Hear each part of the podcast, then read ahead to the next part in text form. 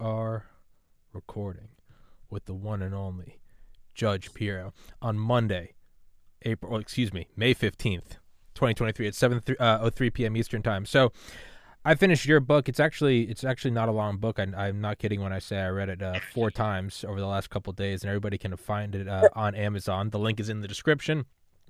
Crimes Against America, and it almost seems to be written as if you were clairvoyant for the case going on uh, uh, right now in New York. And yeah. You don't need to introduce yeah. yourself. Everybody knows who you are. Could you maybe comment on that? Well, you know what's interesting about this book is it is very timely. And the Crimes Against America, the name of the book, obviously, is about the left's takedown of our republic. And every day it seems that everything that I've written in the book, from uh, the breach of sovereignty to what's happening at the southern border, uh, to the Durham report that we just got about an hour and a half yep. ago, to the Marine on the subway, uh, uh, uh in the subway car, whose attorney was one of my assistant DAs, curiously, that I interviewed today. You know, it's about vigilantism, uh, which is a result of the defunding of the police and the, the morale change in the police. You know, law and order is being despised and chaos and anarchy are being, you know, as a substitute. We've also got an invasion at the border. And I remember a few years ago, they said, oh, an invasion, you can't say that. That's racist. That's xenophobic. Well, it's exactly what it is. And Joe Biden is a facilitator in that invasion as he, in fact, this past weekend gave a speech at Howard University, yep. which is incredibly uh, terrific university. He talked about white supremacists as taking down America. You know, this is a, it's a bad time in our American history. And Ronald Reagan, when he talked about that beautiful shining city on a hill, it seems like decades ago. And now we're in a situation where crime is out of control our kids are being taught things in school that we absolutely, you know, 10 years ago would have said is child pornography. Oh, yeah. And now we've got, you know, the suppression of the First Amendment and free speech, and it go the weaponization of the Department of Justice, not arresting uh, protesters in front of a Supreme Court justice's home when they have the absolute right and mandate to do that but instead, you know, calling parents domestic terrorists if they're concerned about a child being raped in a bathroom that's used by other sexes. I mean, I could go on and on, but the book is timely. It is everything that's happening right now in America. And it has the footnotes in it, it's got all kinds of information in it that supports my argument that the First Amendment has been destroyed. It started with politically correct speech where they would say you can't say that and if you say that you're a you know you're a racist to you know compelling me to speak. So think about this. If someone is a transgender and some people get a little mixed up you know your guy you want to be a girl if you mess up their pronouns they think that you should be prosecuted. There's a new movement afoot you know what that is, though? That is compelled speech. Hmm. That is forcing you to say something that you may not want to say. And in the end, it speaks to a fascism like we've never seen before. So, uh, my job as a prosecutor, a judge, and a DA for 30 years in this, my eighth book, is to let America know what is happening and to let America know that you know, we've got to do something about it or it's going to be too late. Yes, ma'am. And it's, uh, yeah, the party's final and most important order was to ignore your eyes and ears and only listen to what the party says, right? Two plus two is yeah. five. And it that sounds absurd. And you think about, I believe it was Voltaire, those who can make you believe atrocity, or those who can make you believe absurdities can make you commit atrocities. It begins with simply yeah. removing the fundamental boundaries of man woman. Two plus two is five one thing leads to another, and it's uh, if a grown man walks in front of a, a, bunch of little girls and exposes himself, the little girls are bigots for hating it. And yep, yep. your book is yep. eerily clairvoyant, and you know it's evil, but you have to respect the enemy. And I think you said uh, George Soros has the ability to uh, quite accurately eyeball an undervalued asset, and he saw that for the the amount of return you got per dollar on running and uh, supporting DA campaigns was so much more Yep. valuable than getting the big names of the president. And that's what he's done. Is this just a further manifestation of that of of taking the criminal and putting angel wings on them and then taking Well- the the innocent and putting horns on them? Yeah, you know, I I refer to this as criminal privilege. You know, they talk about white privilege all the time. I think there's such a thing as criminal privilege. Have no idea what social justice means. All I know is that social justice is inconsistent with anything that I believe because they don't want bail. They don't want you to be in a situation where you hold a defendant longer than it takes the police to write up the paperwork. They don't want them arrested.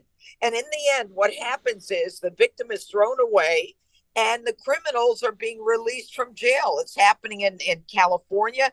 It started happening under Obama. And the whole concept is that the only person who matters is the criminal, and that we must have done something to the criminal to for him or her to commit the crimes. And it's totally antithetical to what I did for 30 years.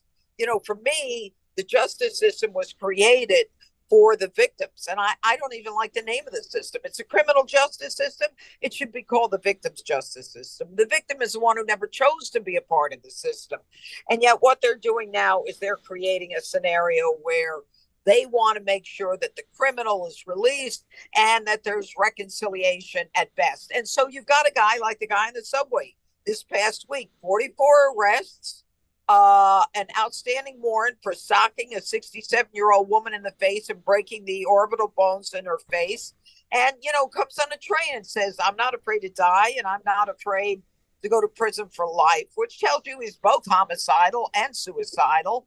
Uh, and then you got a Marine, a young Marine who's going in college who, you know, ends up taking him down. And, you know, then they want to make it into a race crime. It's got Mhm. nothing to do. And, you know, the Marine who acted, acted on behalf of the people in the, in the train car, brown, black, all of them. So, um, crimes against this country are very clear. And you've got a Federation of Teachers that Randi Weingarten kept our kids out of school for two years. And you know, every metric was how to keep the schools closed, as to one metric is to how to open them. And they made billions, billions in COVID money. We don't know where that money went, but where's Randi Weingartner today?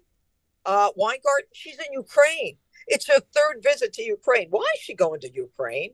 Why was she there a year ago? She said she was studying the education system in Ukraine.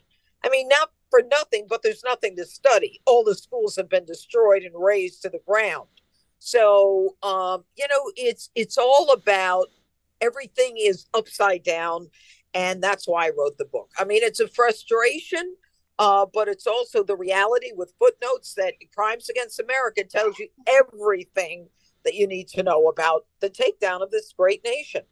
and it is exactly how you would do it. And make no mistake, uh, what they're doing to Daniel Penny is very much so uh, an example to be set. Don't you dare stand up, despite the fact that other people on the subway were calling the police.